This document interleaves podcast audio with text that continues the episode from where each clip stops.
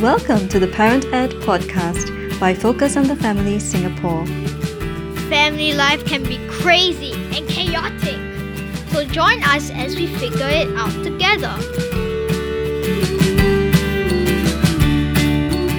Hello and welcome to the ParentNet podcast. My name is June and I'm your host for this episode. In each episode of the ParentNet podcast, we will be tackling questions that parents are asking about family life, parenting, marriage, work life, and more. We will be speaking with everyday parents and practitioners as they share with us their experience and practical ideas. We hope that you will keep tuning in to learn with us and to grow personally in your journey as parents. Trust is at the core of all positive human relationships, especially between parents and their children. For kids and teens, knowing their parents trust them can deepen their sense of safety in the world support their self esteem and confidence as they try new things, and assure them you have their back even when things don't go according to plan. For parents, having a trusting relationship with your child means you're more likely to have an open dialogue and a strong relationship. But how do you begin building a trusting relationship in your family? And what do you do when trust is broken between a parent and a child or teenager? Joining me today in this podcast is Jenny, a pastor of a local church and author of Simple Tips for Happy Kids. And also joining us today is her daughter Abby. They will be sharing with us some of their insights in building trust and supportive relationships in the family. Welcome to the ParentNet podcast, Jenny and Abby. Hi, and thanks for joining us today. Glad to be here. Yeah, thanks for having us. Thank you. Would you like to start us off by introducing a bit about yourself, what you're doing? Hi, everybody. My name is Jenny, and I work in the city of Singapore. I lead community initiatives, and my heart is really to help every person flourish personally as well as in the systems that they are part of. And a key system that every one of us is part of is the home, is the family. So, this is an area of uh, great interest to me. I myself became a parent at, at the grand old age of 33. Abby here is my firstborn, and the parenting journey has been extremely enjoyable and rewarding, even though it's also extremely challenging. My name's Abby. I'm 23 this year and I'm mm-hmm. currently in year three of university, so I'll be finishing my studies next year. So, me and my mom were just washing our hair at the salon, and then she mentioned you at this podcast, so I decided to come along and accompany her. So, I'm here. Thanks for yes. I brought an accomplice today. Mm-hmm. Thanks for sharing, both of you. I think it really shows the level of trust you have in your mom, just coming here out of the blue without knowing like what's waiting for you, right? You know, from a child's point of view, you often hear like teens saying, "Why is it that my parents don't trust me at all? They don't let me do this and they don't let me do that. They are so controlling and they don't give me permission to do many things. What can I do to gain their trust?" I'm sure many of us find mm. this familiar, and it really reflects the desire of children to gain their parents' trust. Perhaps even as they grow, they probably yearn for more trust and autonomy. And that goes in tandem with parents kind of learning that, oh yeah, we need to kind of loosen the reins a bit at a time. So, was this your experience too, Jenny, watching Abby grow? How did you actually discover this process of building trust? Right. It's a good question. I think that every one of us experienced this. Even as you were describing it, what I thought back to was when I was growing up as a teen and as a young adult, and how I wanted to have the freedom to make my choices, and I wanted my parents to implicitly trust me. Then, of course, the tables turned, I became a parent, right? And I think that trust is something that needs to be built over time, and very young children implicitly trust us. And then when they grow older, they realize that it's something that they want to possess for themselves and they want it to be reversed and they want you to trust them. So I think for my children, let me see, yeah. What would you say, Abby? Would you say that I trust you guys a lot? I think definitely you're right about it being built over time. I think something that really helped was, especially when we were smaller, and you didn't want us to do something, right? Or you wanted us to come back by a certain time, like you have a curfew, it's 10 p.m. And I'll be like, oh, but why? My friends get to stay out till 11, that kind of thing. You would make sure that you explain the rationale. So it's not like there's just a rule and that's it. Like it ends the conversation there, but you always left the conversation open by explaining why uh, you want me to do a certain thing or to help a certain way or to be back by a certain time. So I think like even when I got in trouble or like did something wrong and I got like scolded for it like, when I was smaller, like my hmm. parents and my dad would like always make sure to explain to me this is why there are consequences to your actions and then this is the reason we are unhappy or this is the reason that we have to punish you. It's not because you inherently are like a bad child, but it's because you did this thing and this action has consequences. So I think that really helped me trust them and help them trust me as well because then I could respond accordingly and appropriately because I understood where they were coming from. And I think if you take a step back from that as well, is there are two things you're saying here. One is that communication process that needs to be foundational. If there is no open communication, there is no regular communication hmm. at a certain level beyond just get this done, just administrative, is a communication where there's a connection of the heart.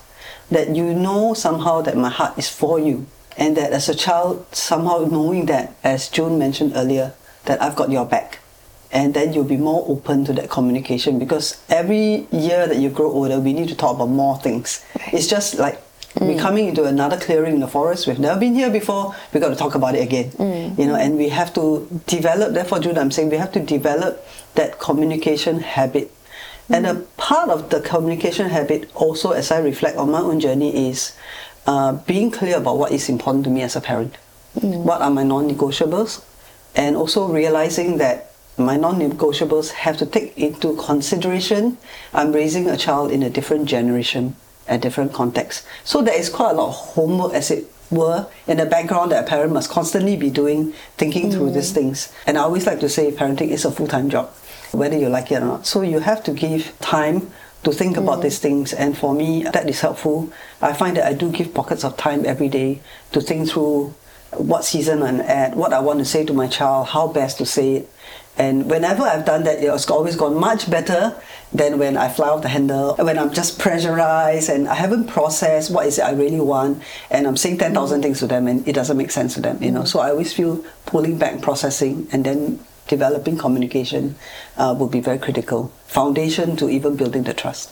Hmm. Hmm. I really like what you said about this is really a communication habit that hmm. you're building and how you take time to reflect even before you sort of place an expectation or be it a rule or a preference for what hmm. you want your children to sort of adhere to. Yeah. And it also sounds like it's a bit of a two-way process. Like it's not just you downloading one way, hmm. but it's also receiving from Abby, like what's hearing from her, what's important perhaps. That is true. I think one of the blind spots we as parents have is we somehow come from the we know better kind of place, right? And what was very humbling was I think when my children were going through the teen phase and then they suddenly morph into this moody, unpleasant thing that doesn't quite do what you say, you know. And I remember taking a step back and asking myself, what was I like as a teen? And I realized, ah, I was just as bad a monster, if not worse, you know. Uh, and then that allowed me to have a lot more empathy for my children, you know, as I realized they are developing, they are grappling with a lot of things. So I have two children besides Abby. I have a son, Keith, uh, who's five and a half years younger. And Keith is a completely different personality from Abby. So Abby and I were very tight growing up together. Keith has a very independent, almost unusual maverick kind of streak. And I remember a very significant conversation I had with my son uh, was at a meal table when I said, I asked my son, Do you feel overwhelmed as a Gen Z? And he looked at me and said, Yes, I do. And I asked him to tell me more. Uh, and it was coming from the place where I took a step back and I realized that the world that they have to navigate is actually really hard nowadays. You know, I mean, 10 year old kids know about the war in Ukraine. Last time when we were 10 year old, we were still like, you know, blah blah, and we were playing and we were not so worried. But now they have to navigate a lot of information they're actually not prepared for. So I realized that it can create an additional layer that parents have to penetrate because it's like there's this fog of mm. information overload for our children. And mm. that significant conversation with my son was good because I think he felt somebody was taking the effort to understand the emotional strain that as a teenager growing up they are facing, which mm. probably he didn't even know how to articulate himself. So that memory was very powerful for me. ah. Mm. Well, thanks for sharing about that incident. It feels like you have to intentionally step into their world mm. before you even begin to mm. intentionally build trust mm. and a stronger relationship between you and your child. Yeah. And with that anecdote, I'm also saying that sometimes it's not your child doesn't trust you, but your child is living in a more scary world.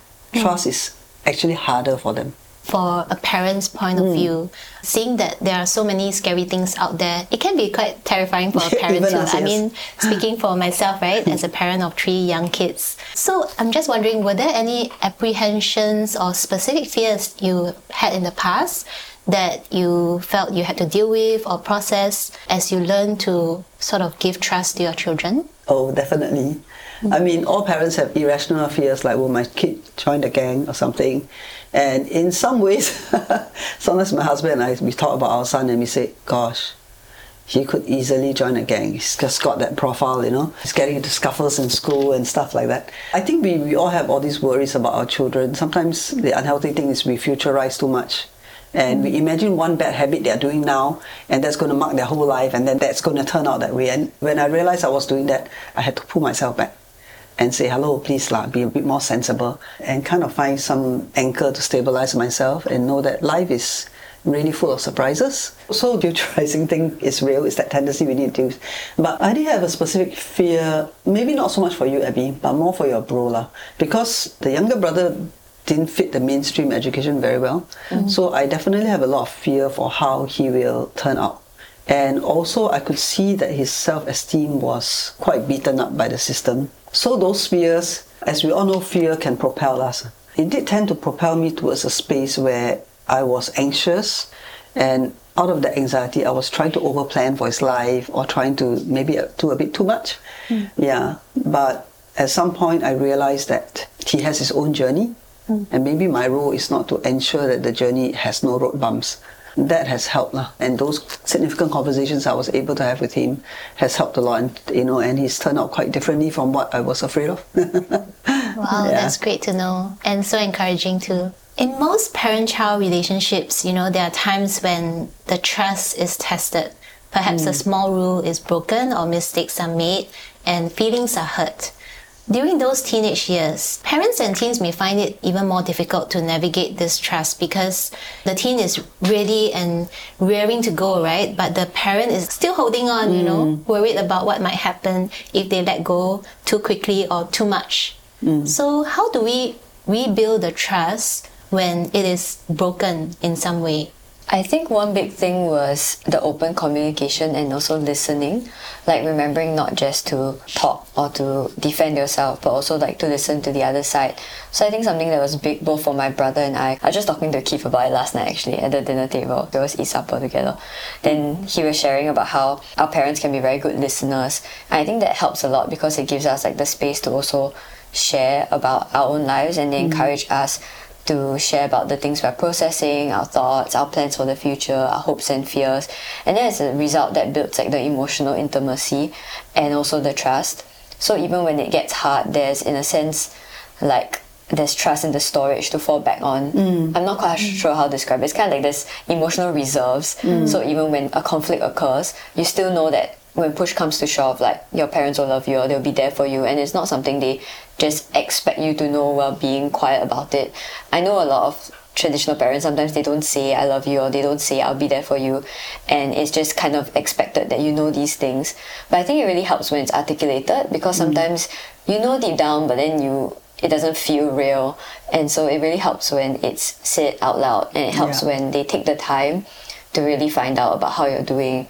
And even though sometimes I think, especially when I was a younger teen, or my brother when he's preoccupied with his games or stuff like that, then he won't want to engage in like a full-on heart-to-heart conversation in that moment.